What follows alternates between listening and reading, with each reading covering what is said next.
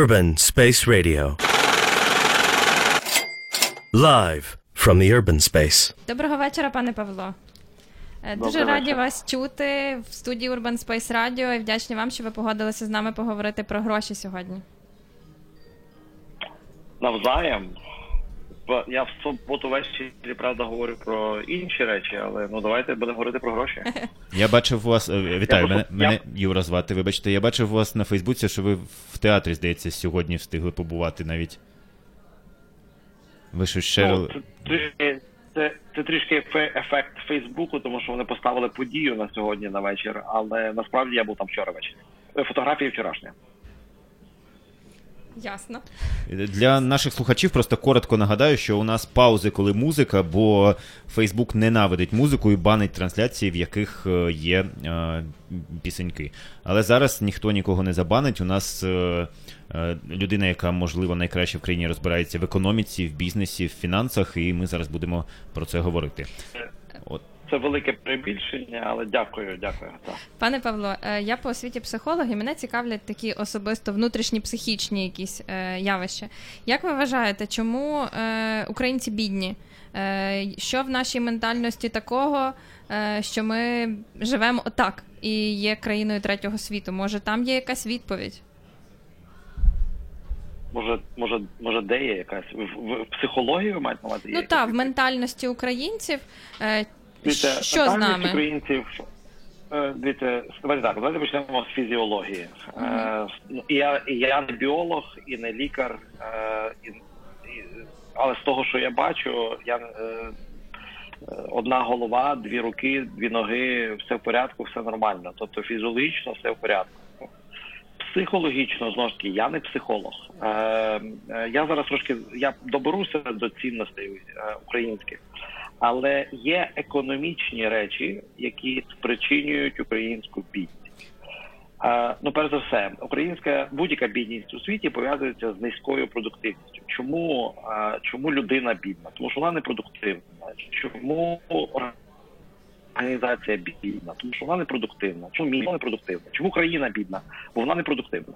Тепер так, які два фактори, це доведено дослідженням, які два фактори найбільше впливають на продуктивність е, людини, організації, міста, країни? Це ніяка не психологія, ніяка не фізіологія, тому що з фізіологією у всіх все однаково.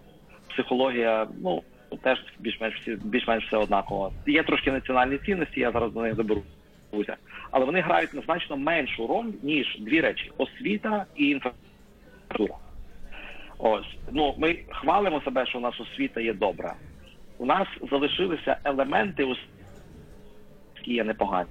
Але освіту в цілому нам треба дотягувати ще дуже сильно. Е, Ставлення до освіти. Дивіться, я прожив три роки, більше ніж три роки в, в Південно-Східній Азії.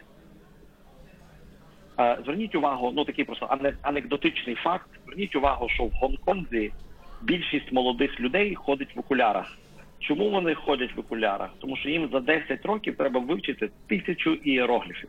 Тисячу ієрогліфів. Це не є 30 українських букв чи кириличних. Ось е, ставлення до освіти в південно-східній Азії нам практично невідоме. Я навіть не кажу вже про економічний ефект, що е, ну найкраща освіта в цілому світі в південно-східній Азії є платна. Платна. Ну ну я б сказав, би, навіть дуже платна. Е, ось тобто сім'ї. Ми добираємося до грошей і трошки тепер вже добираємося до психології. Ми в Україні звикли до того, такий трошки радянський спадок, що а освіта є безкоштовна. Ну там треба на штори здати, там на букет вчительці в, е, в е, день вчителя треба здати. А так вона повинна бути платна. Ні, вона не повинна бути платна. Е, ви- ви- Вибачте, вона повинна бути безкоштовна. Вона не повинна бути безкоштовна, вона повинна бути платна, бо вона є платна у всьому світі. Якщо ви хочете хорошу освіту для своїх дітей, е, ось вона є платна вдвічі, тому що треба платити спочатку для за школу, е, ну дуже часто приватно, а потім треба ще платити платити за приватних репетиторів. Ми це робимо. Ось там чи ЗНО, чи щось інше. Але світ це робить, особливо знову ж таки Південно-Східна Азія, робить це набагато більше. Ну про інфраструктуру я навіть не буду говорити, бо там власне нема ж- не ну нема про що говорити. Ось воно все є, все видно. І це є головні, це, а не психологія, є головні причини української бідності. Слухайте, ну мені здається, що взагалі освіта, класична освіта у всьому світі зараз знаходиться в кризі, бо просто темп настільки швидкий, що інновації не встиг не встигають потрапляти в університети, перш ніж е, е, не з'являються нові інновації, але університети все ще залишають за собою нетворкінг, е, створення спільноти, і це дуже важливо. Я от що хотів запитати: ви вчилися, наскільки я розумію, в Україні, США, Словенії, якщо я не помиляюсь, і Південно-Східній Азії. Як відрізняється ставлення до грошей І в, і, в- і і, і в Угорщині. і в Угорщині? Як відрізняється ставлення до грошей у, у цих різних частинах світу? Чи відрізняється воно? Воно очевидно, що відрізняється. Е, е, ну, дивіться, давайте подивимося просто знову ж таки на показники. Добре, е, тому що мені найлегше говорити як економісту, мені найлегше говорити про те, що вимірюється, а не е, ну а не про поезію, там психологію. Це дивіться, це все дуже правильні речі. Є поети, є психологи, це. Це царини е, людської діяльності, як і економіка, але в економіці є цифри. Так от е, є такий показник, як заощадження, рівень заощаджень. Е, рівень заощаджень в Україні є фатально низький. Фатально. Ми заощаджуємо десь близько 12-15% е, нашого доходу. Азіати заощаджують близько 50% свого доходу. Чому це критично важливо? Це критично важливо, тому що ці заощадження пізніше лягають в інвестиції. Тобто інвестиції ж не з'являються там звідки з неба чи з МВФ.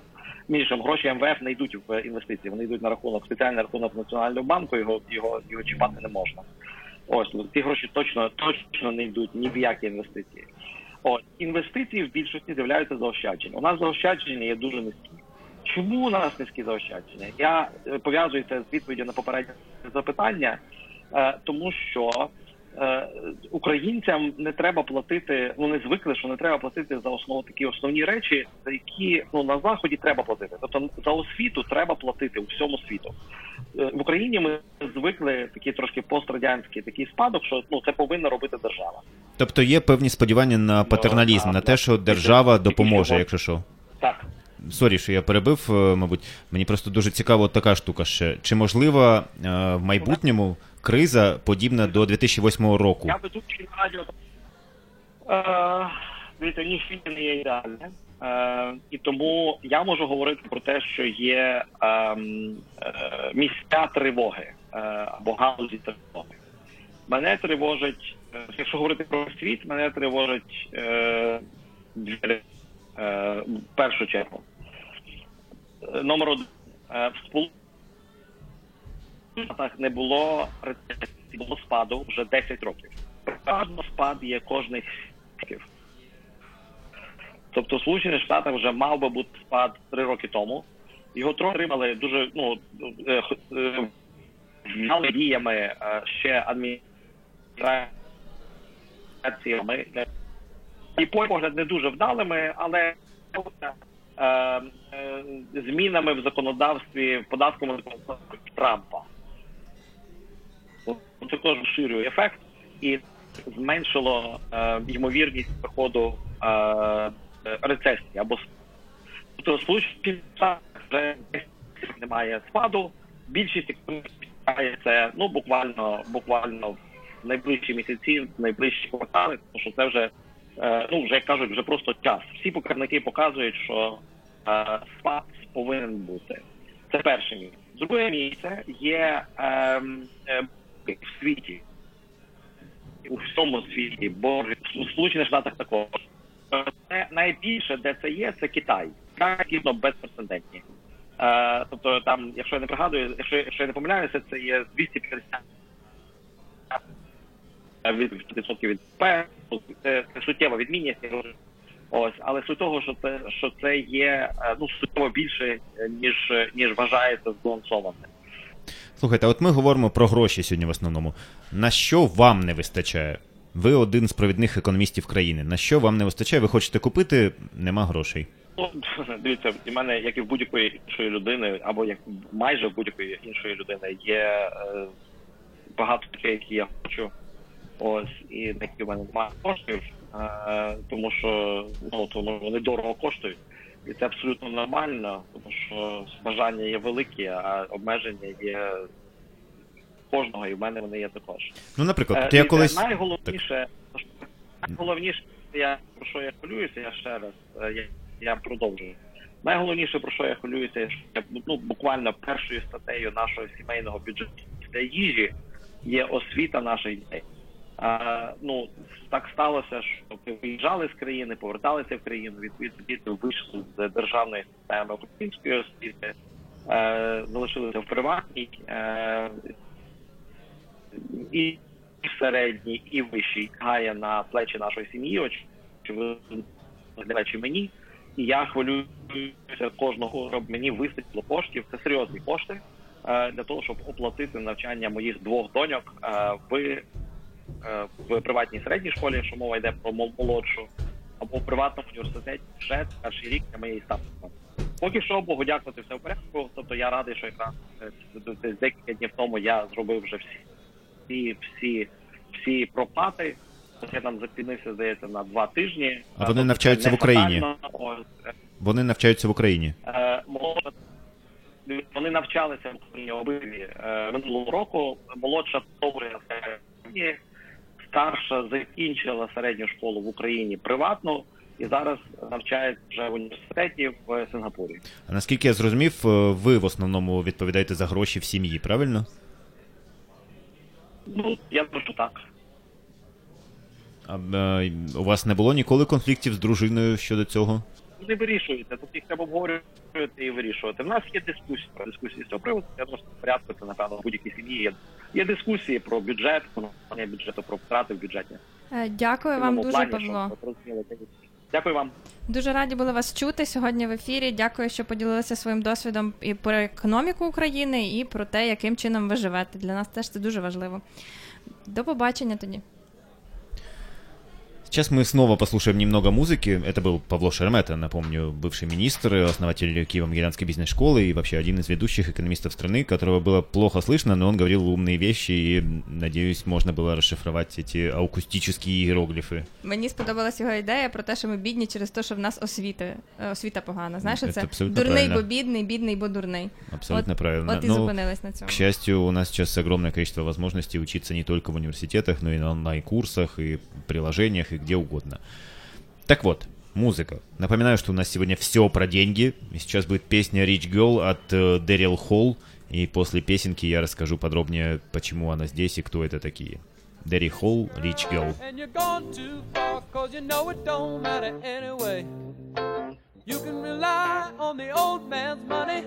You can rely on the old man's money. It's a bitch, girl, but it's gone too far, cause you know it don't matter anyway.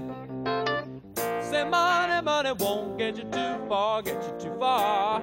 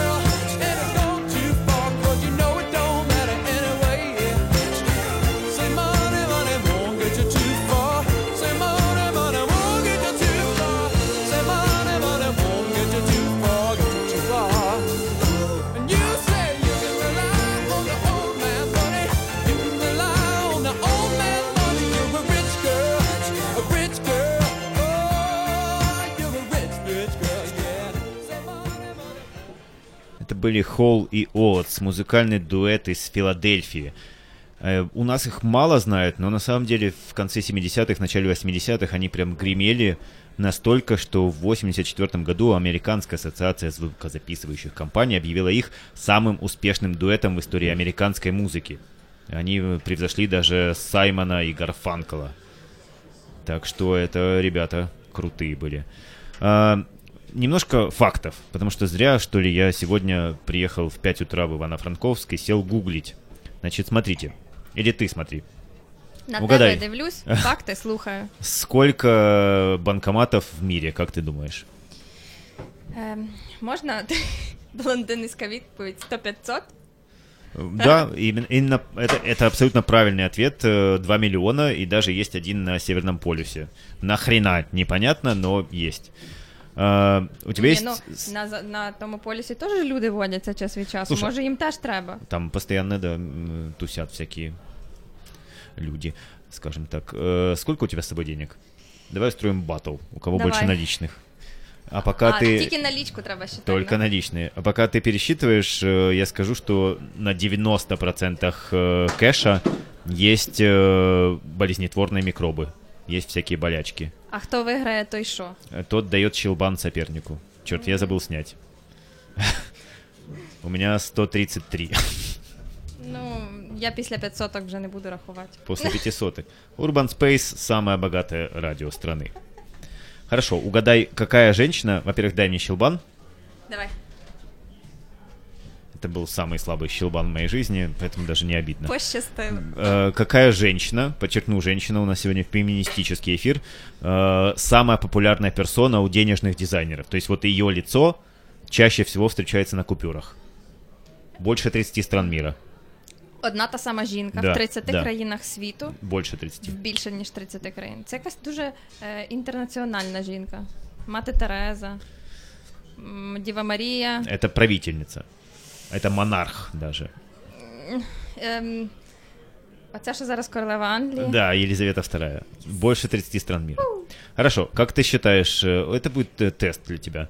Самое распространенное название для денег? Ну, вот как гривна, Я хотіла сказати гривня, мала би Це- бути це- да. жарт, не вдався. Ну ладно. э, франк. Доллар? Франк. А, є різні франки. Да, Мгм. 33 страны мира имеют франки, а доллар в 27 государствах только.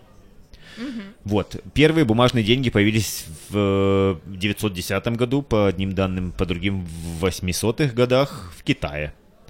Зимбабвийский доллар.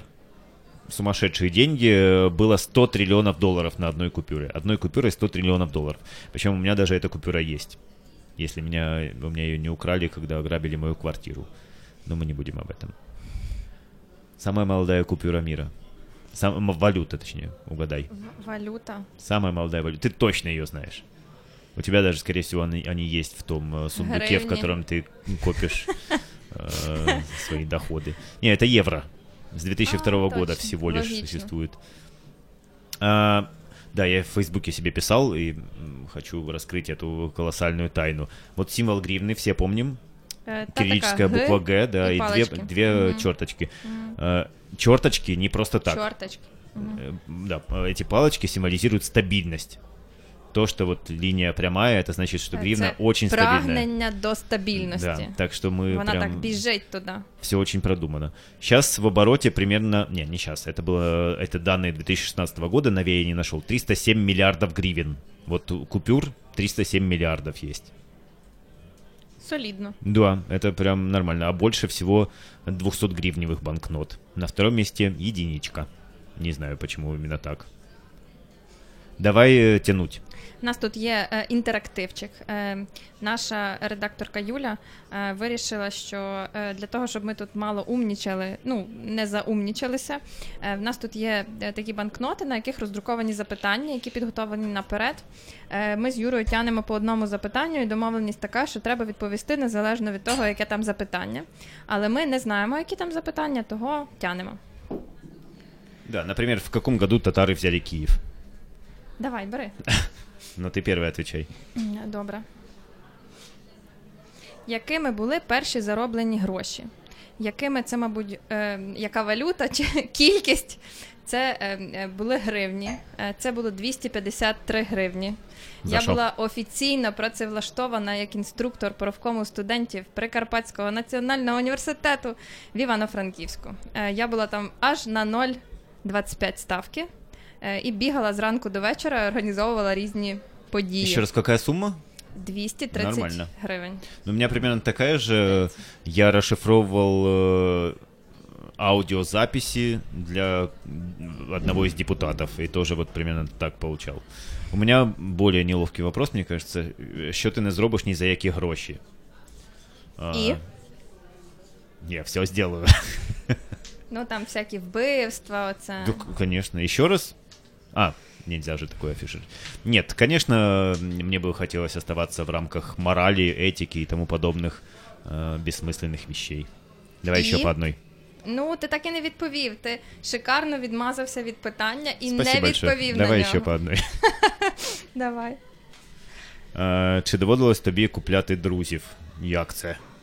Ну, приходиш такий, платиш за когось, а той друг такий О, клас, і починає з тобою дружити. Або Це називається дружить. проституція. Проституція це секс за гроші, а це дружба за гроші.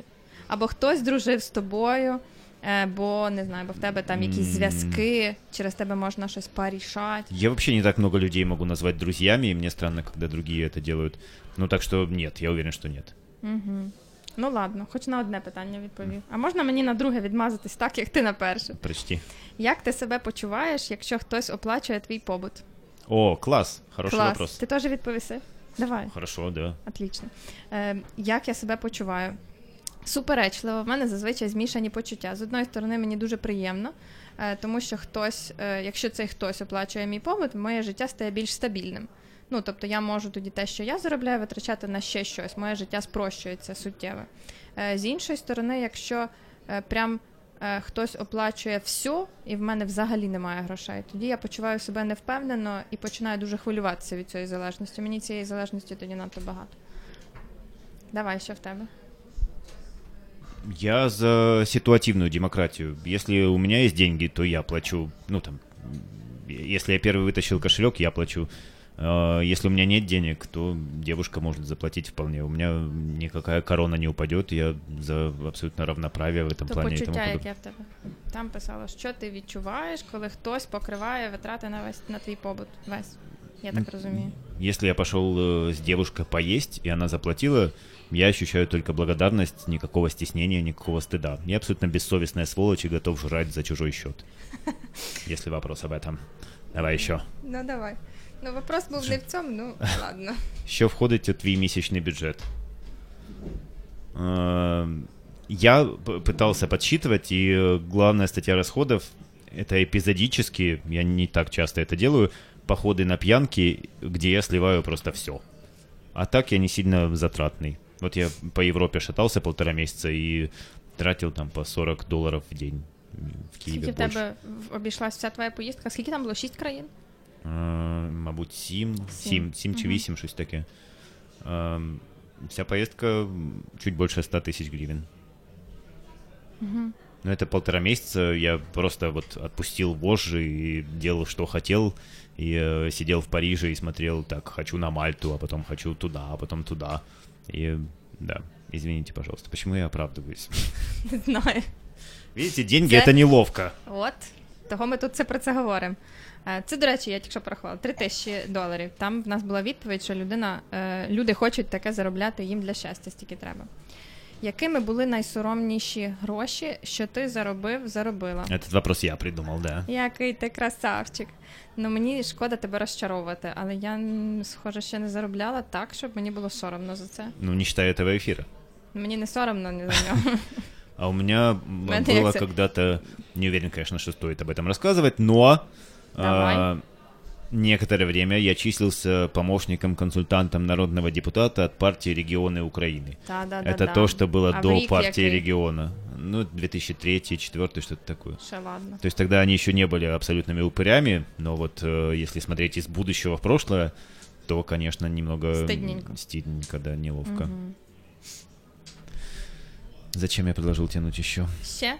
чи музичку? Э, давай еще. Давай. И давай задавать нашим гостям эти вопросы. Давай. Ну, в нас е, стандартне питання, на яке ми всім е, задаємо, скільки вам потрібно грошей для щастя.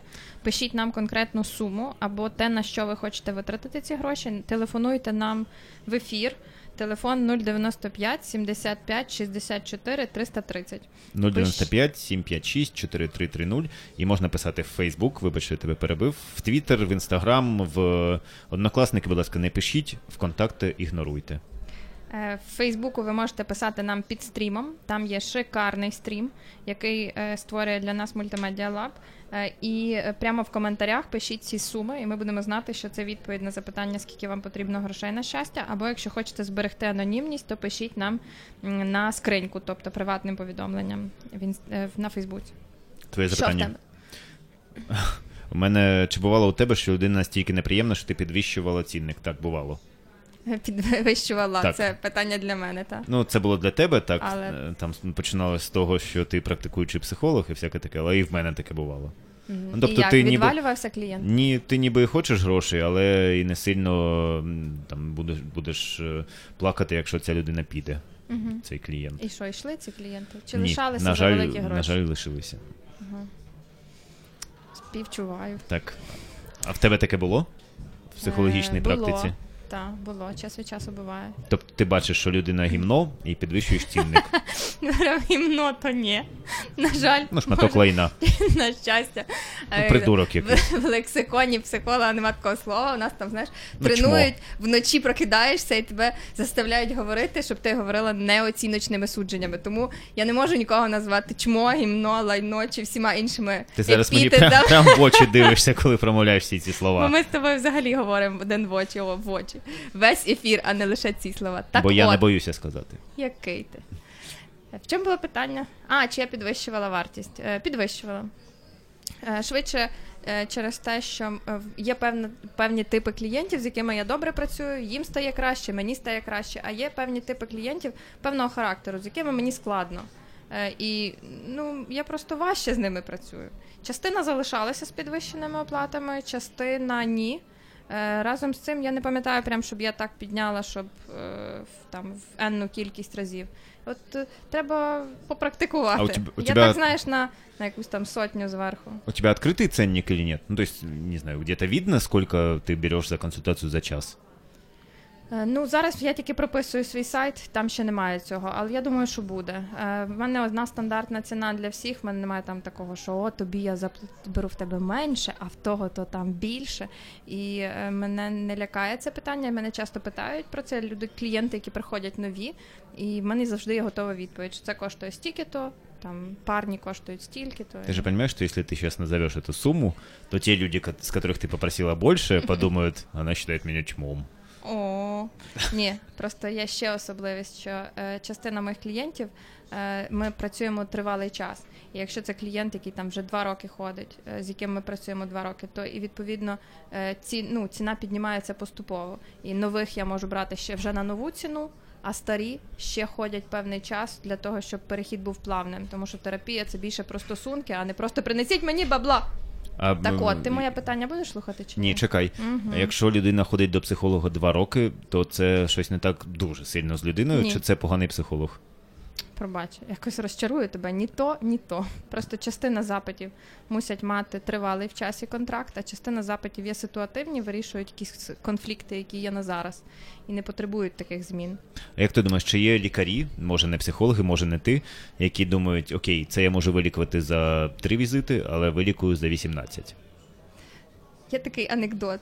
Психіатри шутять, що е, два психіатра стоять і тягаються, що я вилічу цього новенького, свіженького там за три сеанси, а той там я за два. І от вони таким чином собі балакають. Дуже смішний анекдот, дякую. Ну, ладно. Ну, психологи ми сміялись. Як ти вираховуєш, скільки грошей взяти з клієнта? Це теж ти придумав це питання. О, який ти. Прям от чути твій почерк. Просто що, що не моє питання, то значить твоє. Е, як я вираховую? Е, є кілька, е, як це? кілька аргументів. Перше, це середня, середня вартість схожих по кваліфікації до мене колег на цьому ж ринку. Ну, схожих немає. Є нижчі за рівнем. Ну, це приємний комплімент. Ну ні, насправді є схожі. Терапевтів можна міряти по кількістю років практики, по кількості різних навчань, які в нього є, по тривалості цих навчань, по кілько... по величині практики. Е, має значення місто. Е, наприклад, якщо я живу у Франківську, то цінник буде один. А навіть якщо я ж переїду до Києва, у мене будуть вже зовсім інші ціни, тому що такого рівня терапевт, як я в Києві, в Франківську, у Львові, в Харкові коштують по-різному. Через те, що рівень заробітку є різний, і е, оптимальна вартість терапії для клієнта це мінімум не менше ніж 5% його місячного заробітку, і не Ого. більше ніж 30%. Мгм. Е, і він має плавати власне в цих, в цих межах. А, 30% віддавати психологу. не більше 30. Так, але 29. Це Е, дуже Ти слухаєш далі, чи, чи тобі Тобто, приємно якщо мене людина заробляє перебивати? 3 тисячі доларів, ти заграбастаєш тисячу. Заграбастаю. Так от, ну, в місяць. Ем, друге, е, це має значення те, наскільки я оцінюю свою роботу, скільки я витрачаю в це. В мене є свій терапевт, свій супервізор, в мене є свої навчання. Е, Це все витрати. Тобто, якби я була крамницею, там, то це був би там якийсь, не знаю, оренда приміщення. Це теж враховується.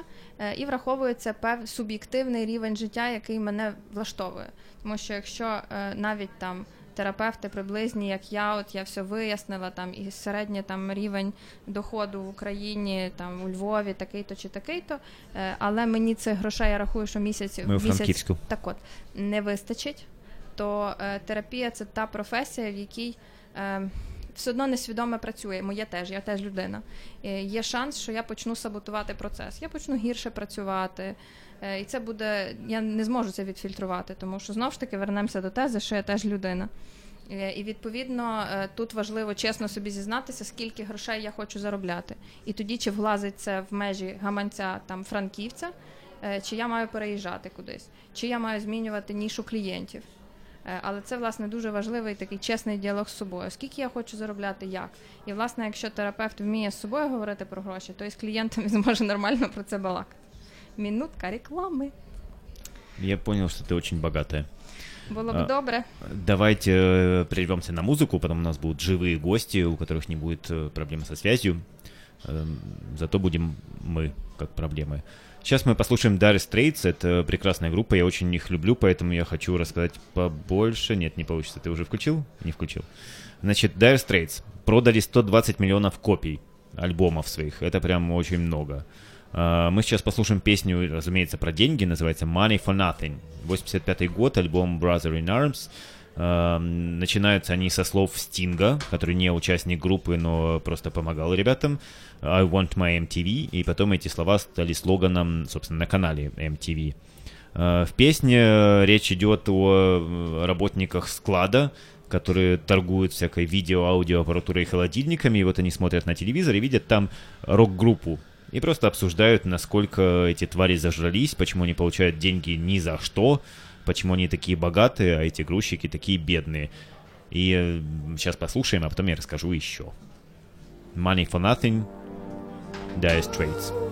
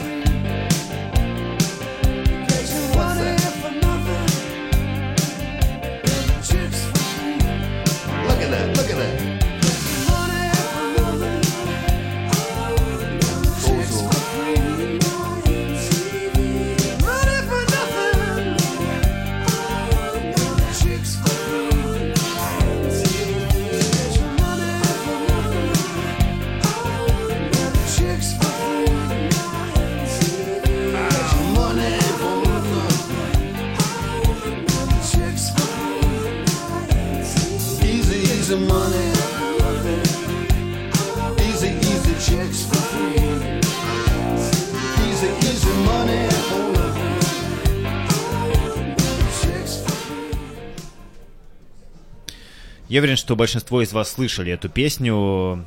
Марк Knopfler, Dire Straits, э, Money for Nothing она называется.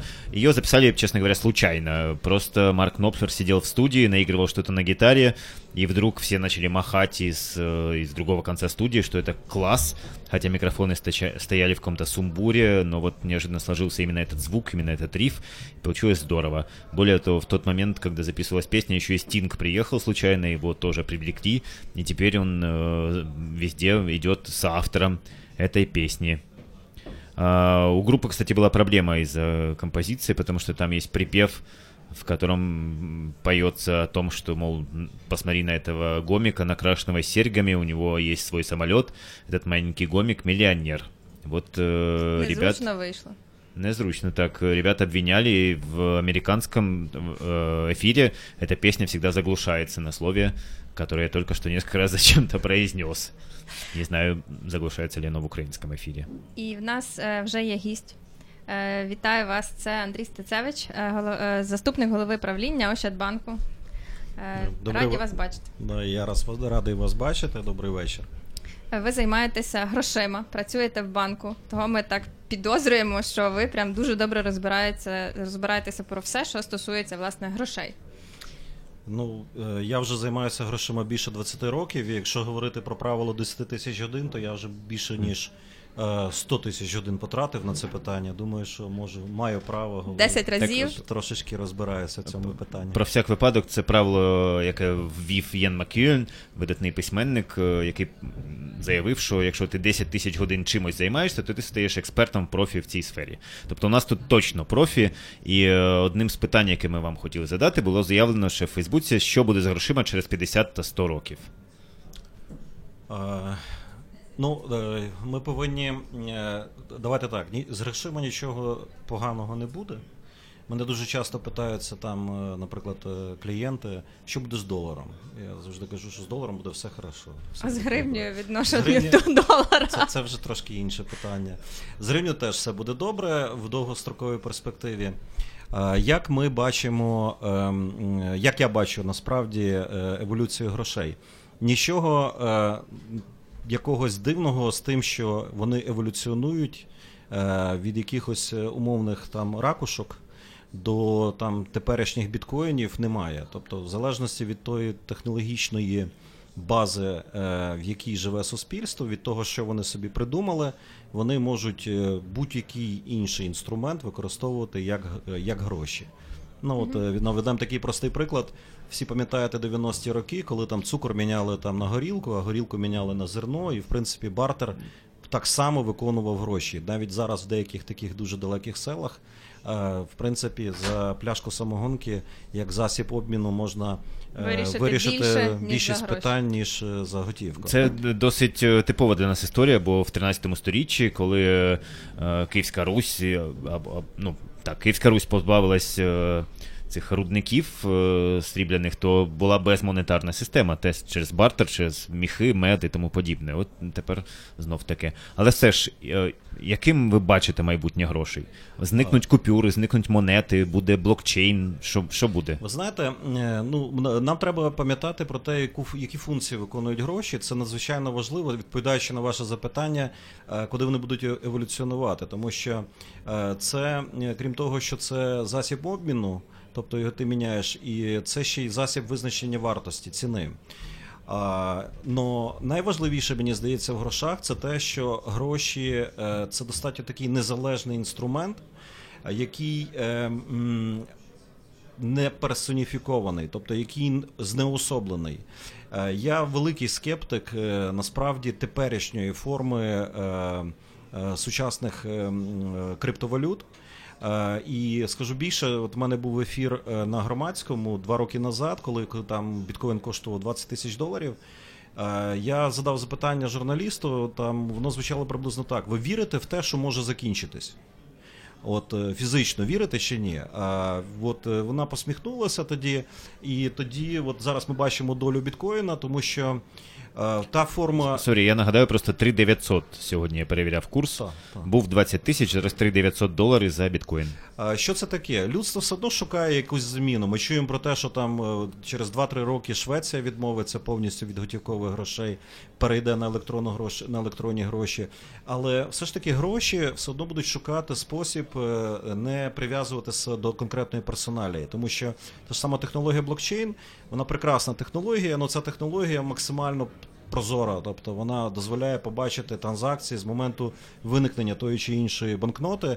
А мені здається, що ну, знаєте, є такий хороший жарт, що всі там 20-доларові купюри в Америці, вони там чи 99% з них, чи 100-доларові купюри е, мають сліди кокаїну. Е, так само е, і тут Е, вони все ж таки з одних рук попадають в інші руки, і не завжди ці руки повинні бути правильні, тому що е, грошей є така здатність да, бути незалежним інструментом і окремим агрегатом, який є там способом накопичення, в тому числі і багатства. Я не вірю в те, що остаточно гроші зникнуть як е, готівка, тобто вони все одно навіть в можливо в електронних гаманцях будуть знеособлені. Тобто, я думаю, що це перша така ознака. Друге, так вони будуть рухатися в сторону технологічності, ставати більш, е, скажімо, мобільнішими, тобто дешевшими з точки зору емісії. Тому що банкнота, яка гуляє в обізі, вона ну, її, щоб випустити, її, щоб. Підтримувати в обізі Е, банки будують величезні сховища, банки там тримають інкасаційні е, команди, ну і так далі. І тому- вона живе декілька років всього. і вона та, і вона живе декілька років, тобто це дорого. А, тобто будуть якісь замінники цього. Но е, я не думаю, можливо, це буде щось. Да, от можна імітувати гроші. Дуже такий був класний фільм з Джастіном Тімберлейком Тайм. Ну там фільм такий собі, але Там от ідея була час. дуже класна, коли там можна було конвертувати все в час. Е, Це може бути теж замінником тих самих грошей. Власне, я сьогодні е, шукав інформацію про гроші і знайшов, що навіть США, е, країна, яка, здавалось би, дуже добре працює з інструментами різноманітними фінансами, є інші види грошей. е, Ітакський час, якось так це називається, коли це в 91-му році хтось винайшов. Це як е, в Радянському Союзі були трудодні, трудочаси, от щось таке, щось подібне. Тобто люди розраховуються один з одним е, ітакським часом. Це місто Ітака, і там якось це працює. Так, я хотів додати просто те, що ви розповідаєте. Є така фантастична гарна історія, яку я е, студентам часто розповідаю про те, як виглядає обіг грошей, коли в далеке гірське селище приходить турист, приходить з 100 євроми і. Хоче подивитися номер, йому пропонують подивитися номер, ну дати завдаток. За цей час ці 100 євро попадають до молочниці, яка в кредит працювала, потім до місцевої повії, потім до місцевого перукаря, потім ще кудись, ще кудись до священника. В результаті хтось там жив безкоштовно декілька тижнів на цих 100 євро, гроші повертаються назад. А турист каже: Ви знаєте, дякую, мені цей номер не підійшов. Я піду в інше гірське село, забираю 100 євро, але функція грошей, в принципі, як засіб обігу виконана.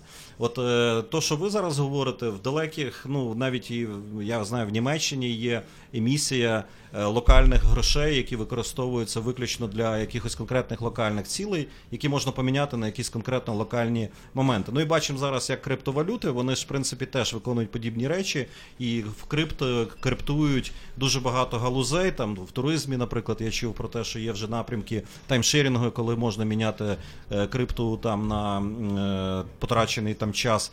Ну, в принципі, це, це еволюція. Ну вона, вона буде далі тривати. Ну тут нічого нема статичного.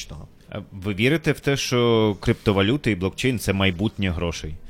Я вірю в те, що це один з інструментів, куди буде рухатися еволюція.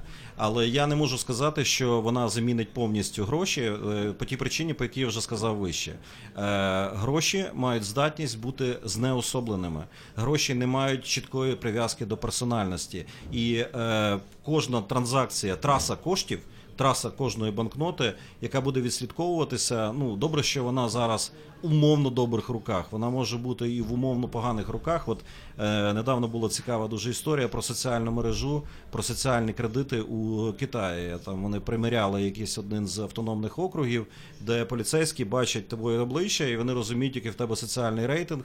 І якщо в тебе низький соціальний рейтинг, це ж теж в принципі форма якихось ну. Цінності, тобто відображення твоєї вартості для суспільства. Ну я би дуже не хотів, щоб ми там були е, головними героями там наступної книжки е, Оруела 1984, нам точно не хочеться, щоб великий брат там чи великий там штучний інтелект знав про тебе абсолютно все. І він міг е, визначати там, е, що тобі потрібно робити за тебе. Так, я, я просто коротко поясню е, для тих, може хто не в курсі. В Китаї є система соціального рейтингу, вона зараз активно тестується. Якщо ти десь якусь помилку робиш, твій рейтинг знижується, в тебе менше прав. Ти, наприклад, не можеш купувати квитки на літак. Е, Тільки тому, що ти там десь смітник е, перекинув в дитинстві або щось таке. Це досить е, страшна система, як мені здається, але ось вона вже існує. Ну от у мене асоціація з криптою і з, технологією блокчейн подібна. Слухай, а от е, Можна вибач, одне, так, бо, бо в тему. Е, Я не дуже займаюся власне фінансовими питаннями, але ходять чутки. Я власне чула такі чутки, е, що частина чорного ринку, там наркотиків, якихось таких ем, е, справ, які ну чорні, які не можна, якими не можна займатися публічно, які є під ну під законом, поза законом, що вони якимось чином перейшли власне на криптовалюту, і їм це дуже вигідно. В чому вигоди тоді криптовалюти, якщо там все всіх видно? Дивіться, видно транзакцію. Поки що не видно, хто за нею стоїть, але повірте, це зробити дуже легко. Тобто, власне, Тобто, через на те, даний що момент- не видно хто, Так. вони всі туди. Поки що так, поки що видно тільки, ну що таке, е, от як виглядає класичний біткоін. Потрачена якась певна кількість енергії для того, щоб згенерувати якесь унікальне число. І з цим унікальним числом, яке згенеровано, ти можеш, ну ти вважаєш, що всі погодилися, що воно має якусь ціну, і ти його можеш обмінювати на інші якісь цінності. Отам там три Але дописати в блокчейні там хто стоїть за цією транзакцією, це справа не, не, не надто складна.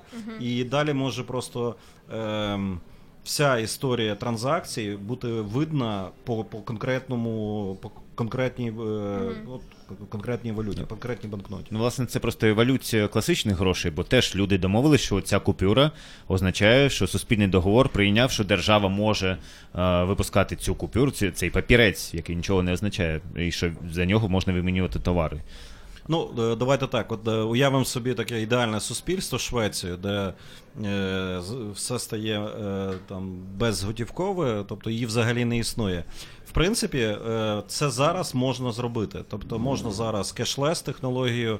Ми навіть франківську, от Ощадбанк зараз запустив технологію з віза, кешлес, і можна розраховуватися карточкою в ем, громадському транспорті чи в Києві там.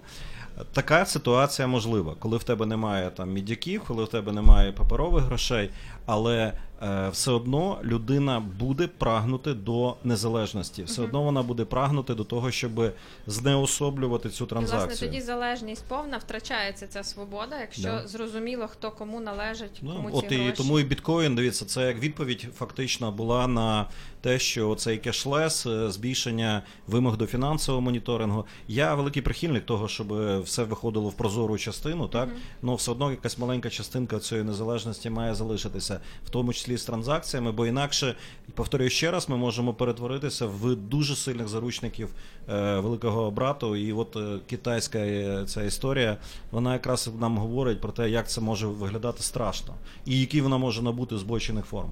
Слухайте, а от якщо там кілька років всі кричали про біткоін, кілька років тому, а, про що зараз в кулуарах говорять е, якихось фінансових конференцій, Давоса і тому подібних речей? Е, Ну, е, скажімо так, е, захоплення про біткоін багато кричали хто? Спекулянти. Там більше 95% операцій це були операції просто з одного фонду в інший для того, щоб потім її більш успішно успішніше продати. Ну і це так надувалася мильна бульбашка, тобто вона ця валюта не забезпечувала конкретні операції, тобто вона не підтримувала там збільшення там доданої вартості, Просто реально національного Всі вірили, що колись доходу. це Колись так, хтось, хто буде мати це, він зможе купити більше блага. Ну, пам'ятаєте, в Києві куплялися квартири там по там 5-7 тисяч доларів за квадратний метр, чи на. Буковелі. Яскравий приклад, там сотка була 30 тисяч доларів. Ну, гори ж не помінялись. Вони як були такої ж самої висоти. Ні, вони міняються, але там за мільйони років вони стають чуть-чуть більші або менші. Але ця сотка, вона там 20 років назад коштувала 100 доларів, потім вона коштувала 30 тисяч доларів, тепер вона коштує 3 тисячі доларів. Що це означає? Це означає, що от спекулянти, які гралися з цими речами, вони вони або виграли, або програли. А інвестори, тобто інституційні інвестори, які купили цю землю, які побудували там щось на ній і почали вже на ній працювати, відробляти, вони або страдали, або не страдали, в залежності від того, які вони використовували інструменти. Якщо валютні кредити страдали, якщо гривню, в принципі, мало пострадали. Зараз вони достатні ліквідності. Та сама історія і з біткоїном. Тобто, ну і взагалі з криптовалютою. Якщо вона використовується в транзакціях, я знаю про те, що багато зараз банків дивляться, в тому числі інвестиційних банків, для того, щоб частину коштів туди вкласти як засіб розрахунку. Не засіб накопичення, а власне засіб розрахунку. Но дуже одна цікава історія. Чули, напевно, про цей скандал з канадським фондом, коли власник цього фонду.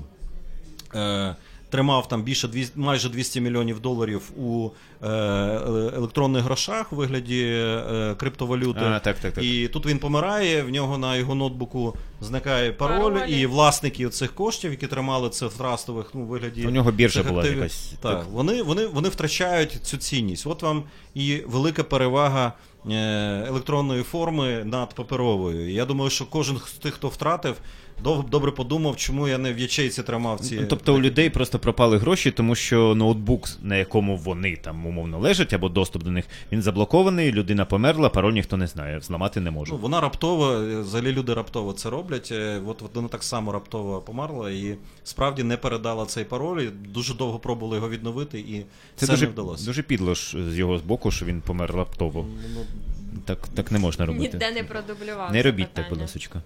А, Я пропоную перерватися на музику і продовжити розмовляти про майбутнє грошей, про їх е, сучасність і тому подібне. Отже, якщо я правильно розумію, це яка пісня? А, так. В мене не така, але добре.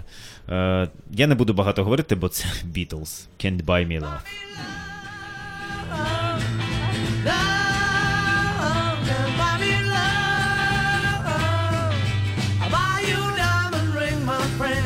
it makes you feel alright.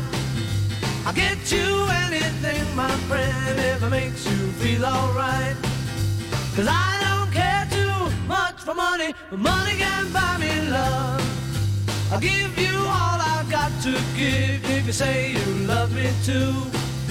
I may not have a lot to give, but what I got, I'll give to you.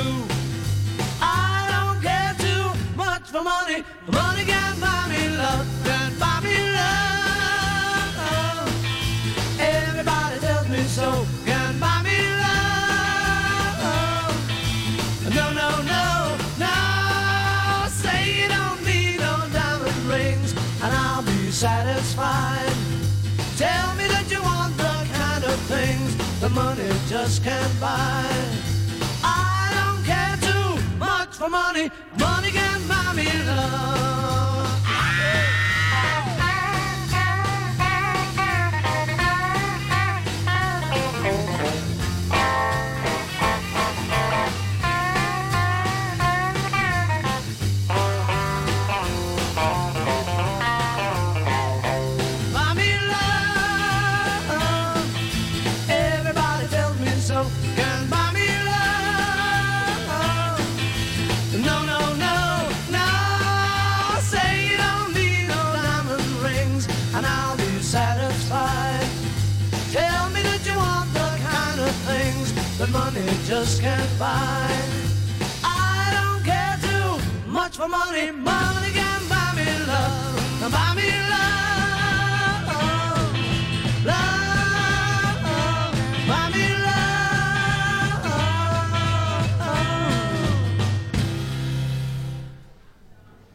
Это были Beatles, одна из самых... Да нет, самая успешная группа в истории человечества, их Can't Buy Me Love.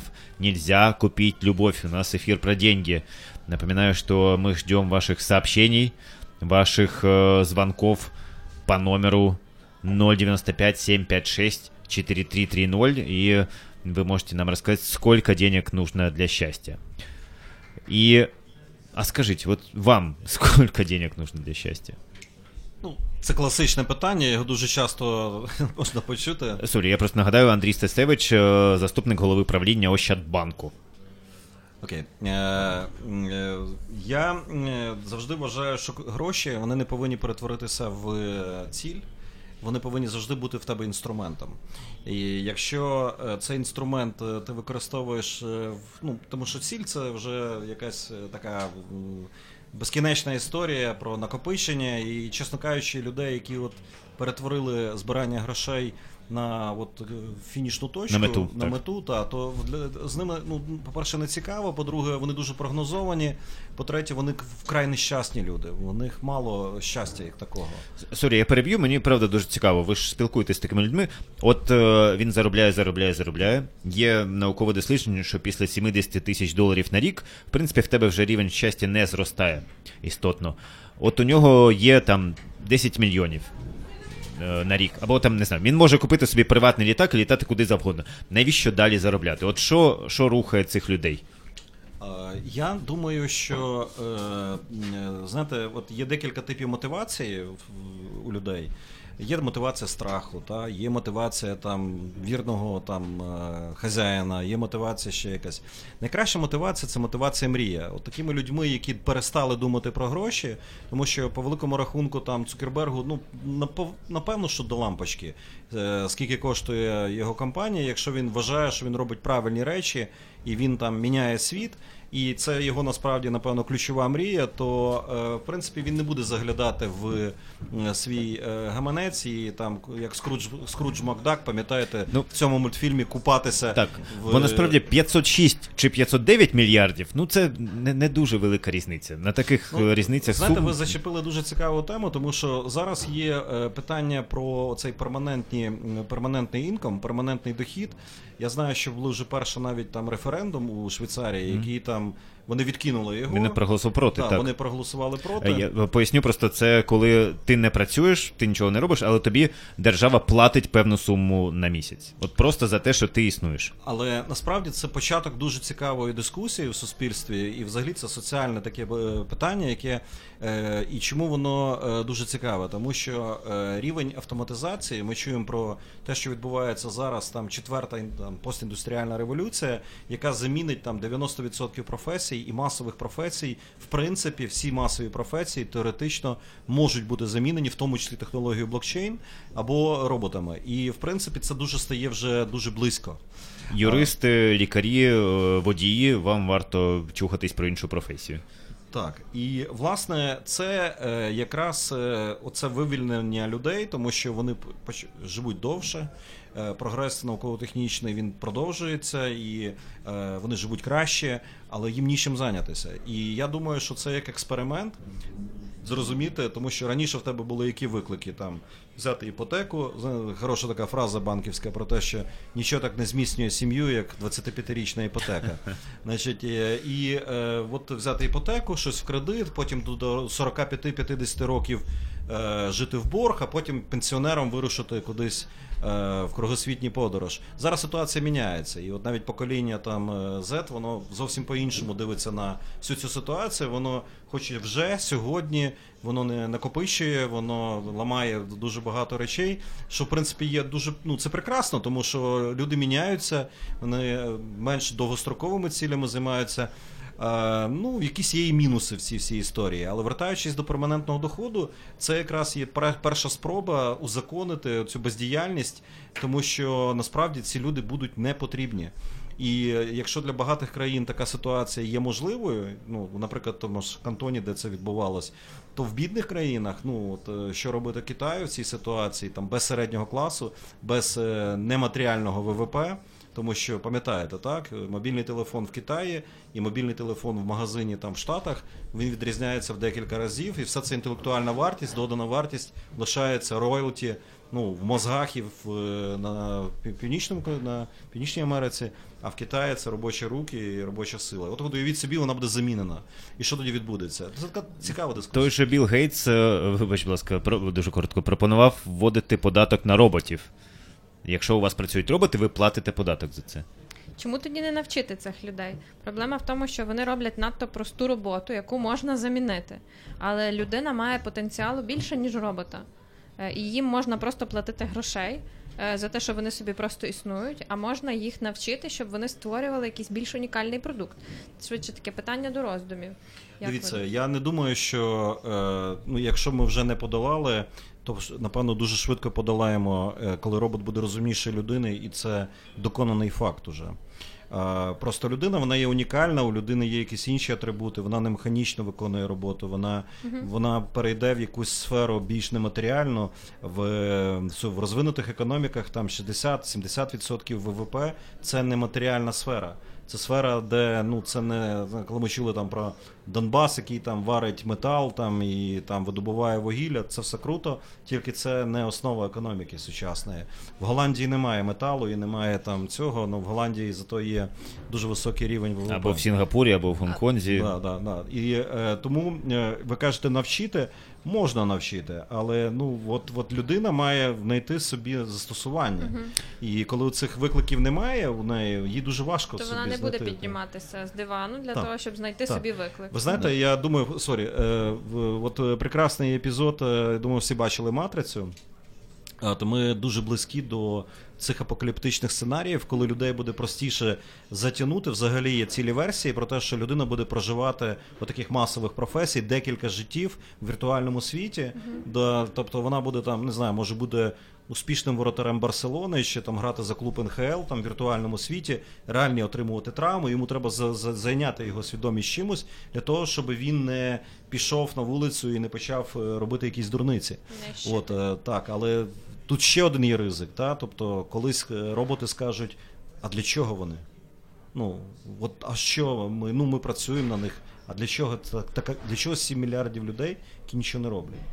От Та, і- насправді цю штуку проробив ще років 70 тому Бертран Рассел, видатний мислитель, математик, е, який написав похвала неробству. Він стверджував, що саме розвиток технологій роботів е, е, має призвести до 4-годинного робочого дня. І що люди мають займатися саморозвитком, мистецтвом, е, вивчати мови і тому подібне.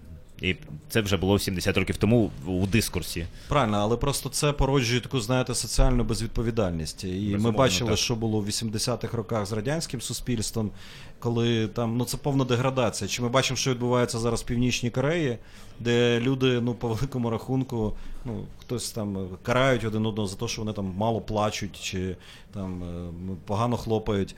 Ну це ж взагалі якась не зовсім правильна ситуація. Людей треба буде чимось зайняти. І це такий величезний виклик, це вивільнення людей. Воно мені чомусь нагадує, знаєте, як велике переселення людей. Тобто, коли там була Римська імперія, і от е, вони накопичувалися на кордонах оці варвари, а потім вони просто знесли той старий світ, відкинули його на тисячі років вниз. Е, Там неймовірне було для мене відкриття, коли я дізнався про е, те, що каналізація була повернулася в Європу через тисячу років після того, як в Римській імперії вона була, її експлуатували, а потім ці середньовічні міста, в яких пам'ятаєте, там були укази короля про те, щоб як ви, ви нічний горщик вилити, треба перед тим там закричати і порахувати до 10. От, е, от е, насправді це я не кажу, що це буде добре, це буде тектонічні зміни в всіх суспільних відносинах. Чи вони закінчаться, в тому числі і для наших грошей нещасних, е, незрозуміло. Тут можна згадати фразу Ейнштейна, я не знаю, якою зброєю буде третя світова, але четверта буде е, списами і камінням. Давайте згадаємо, що ми про гроші, бо ми так пішли в філософію трішки. З нами заступник голови правління Ощадбанку Андрій Стецевич, і давайте до більш приземлених запитань. В тебе приземлене чи Дуже приземлене, прям супер приземлене. Давай, бо я хочу спитати, чи є у вас дружина. В тебе більш приземлене чи менш? У мене більш до теми про гроші. Добре. Бо я потім хоч Добре, запитаю. я тоді коротенько. Останнє речення, що ви сказали про наші нещасні гроші. Ну, я так думаю, що ви про гривні маєте на увазі.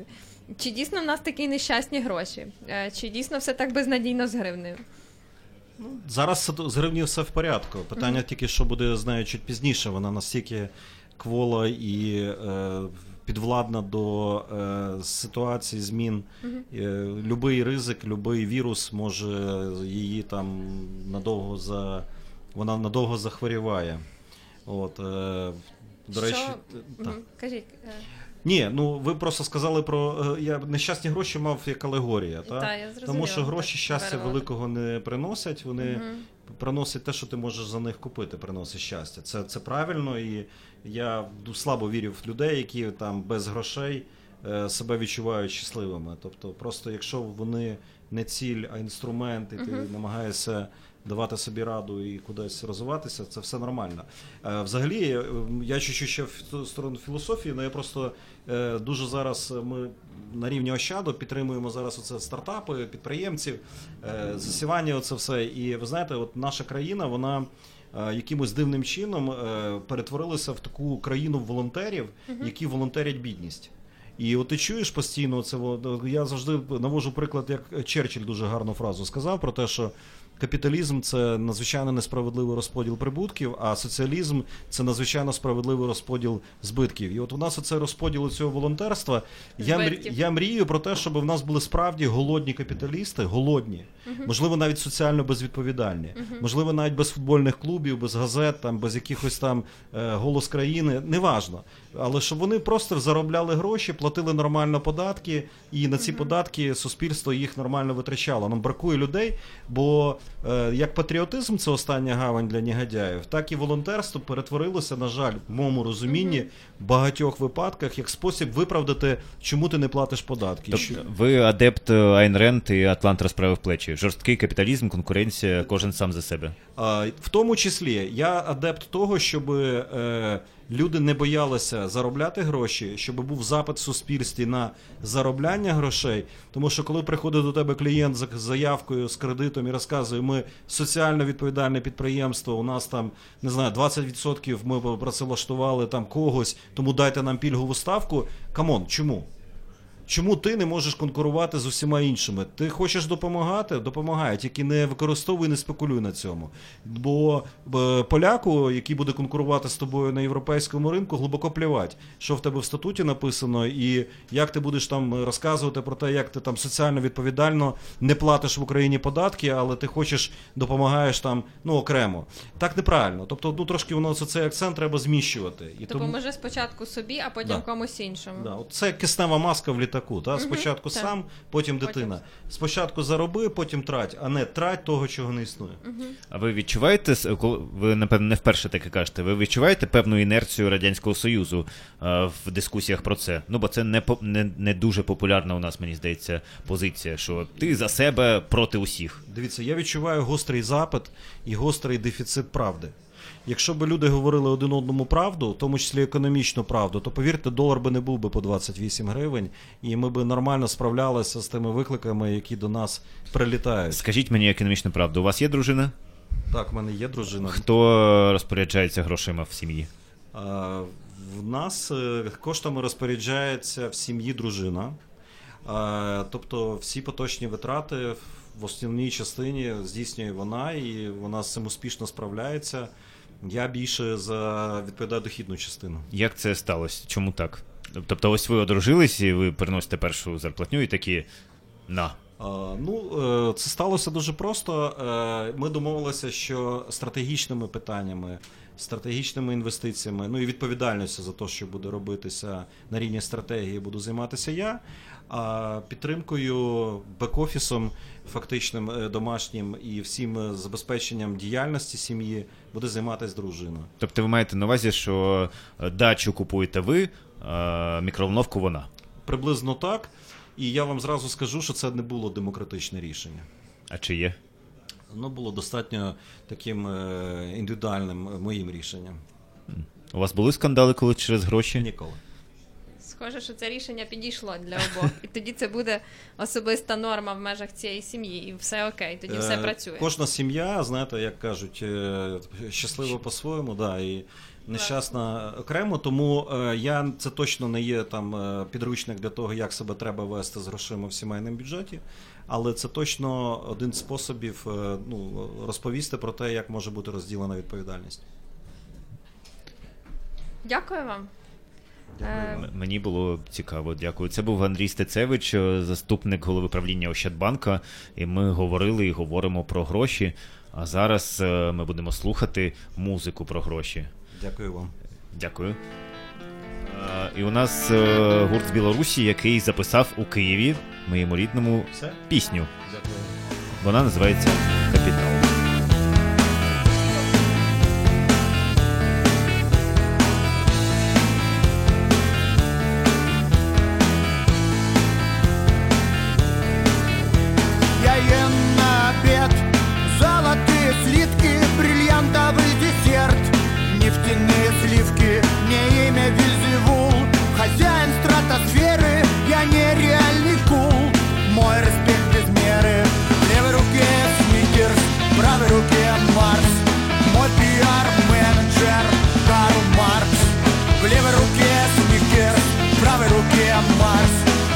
We are.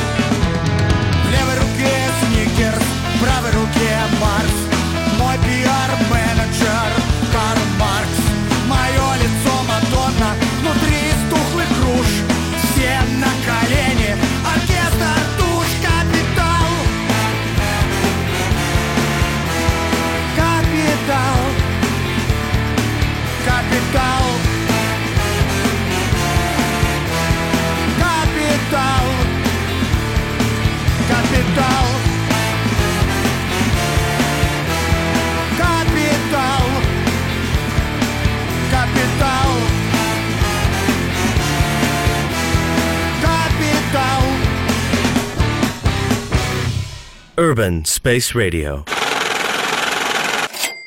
Live from the urban space.